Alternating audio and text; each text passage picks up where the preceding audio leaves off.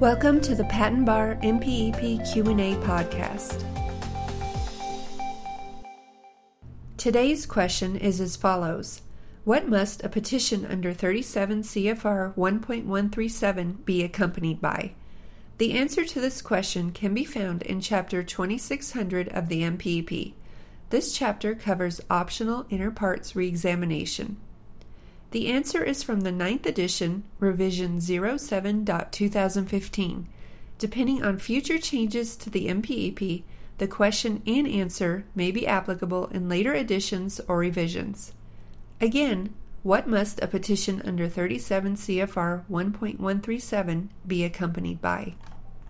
As shown in Chapter twenty-six hundred, thirty-seven C F R one point one three seven B provides that a grantable petition pursuant to thirty-seven C F R one point one three seven must be accompanied by the reply required to the outstanding office action or notice unless previously filed, the petition fee, and a statement that the entire delay in filing the required reply from the due date for the reply until the filing of a grantable petition pursuant to this section was unintentional. This question and answer comes from Section twenty-six sixty-eight of the M P E P. The following is a brief summary of Section twenty-six sixty-eight. M P E P twenty-six sixty-eight, Petition for Entry of Late Papers for Revival of Reexamination Proceeding.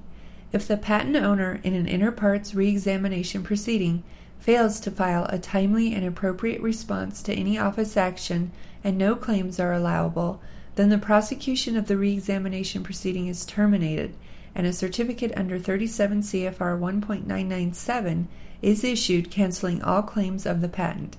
This section covers further details on petitions based on an unintentional delay as well as renewed petitions.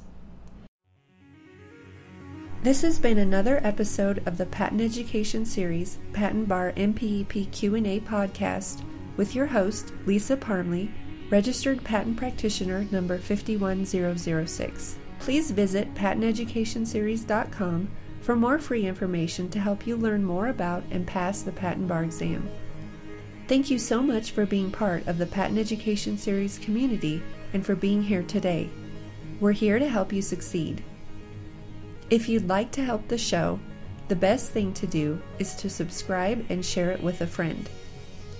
If you need anything or just want to touch base with us, please email us at info at patent education series dot com.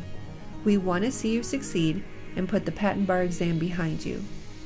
So again, head over to patent education series dot com for more free materials and information to help you pass the Patent Bar and get on the road to a new career as a patent practitioner.